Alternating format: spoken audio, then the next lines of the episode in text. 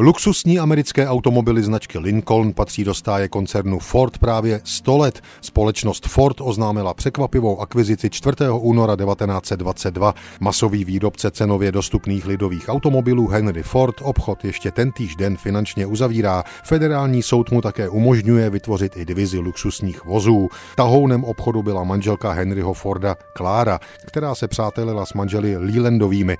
Henry Martin Leland byl v roce 1903 jedním ze zakladatelů zakladatelů automobilky Cadillac a poté v roce 1917 spolu se synem Wilfredem stáli u vzniku společnosti Lincoln. Zprvu vyráběla letecké motory, po první světové válce se pak Leland přeorientoval na automobily, přesněji na luxusní automobily Lincoln, nazvané podle 16. amerického prezidenta Abrahama Lincolna. Továren na luxusní auta ale bylo ve Spojených státech na Prahu 20.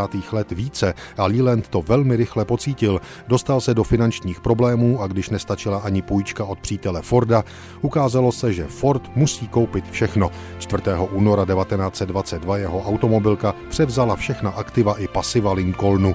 Leelanda i jeho syna vyplatila a divizi luxusních vozů začal řídit Fordův syn Edsel.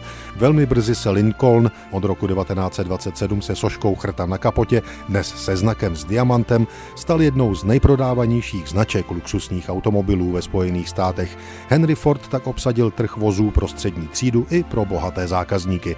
Lincolnu se podařilo přesvědčit i Bílý dům. Jako první se jim vozil americký prezident Kelvin Coolidge v roce 1924. Ovšem první model speciálně postavený pro prezidenty využíval Franklin Delano Roosevelt. Následovali prezidenti Truman, Eisenhower, Kennedy, který v něm přišel o život, Nixon, Ford, Carter, Reagan a všichni následující. Osudové majetkové propojení automobilek Ford a Lincoln se odehrálo 4. února 1922.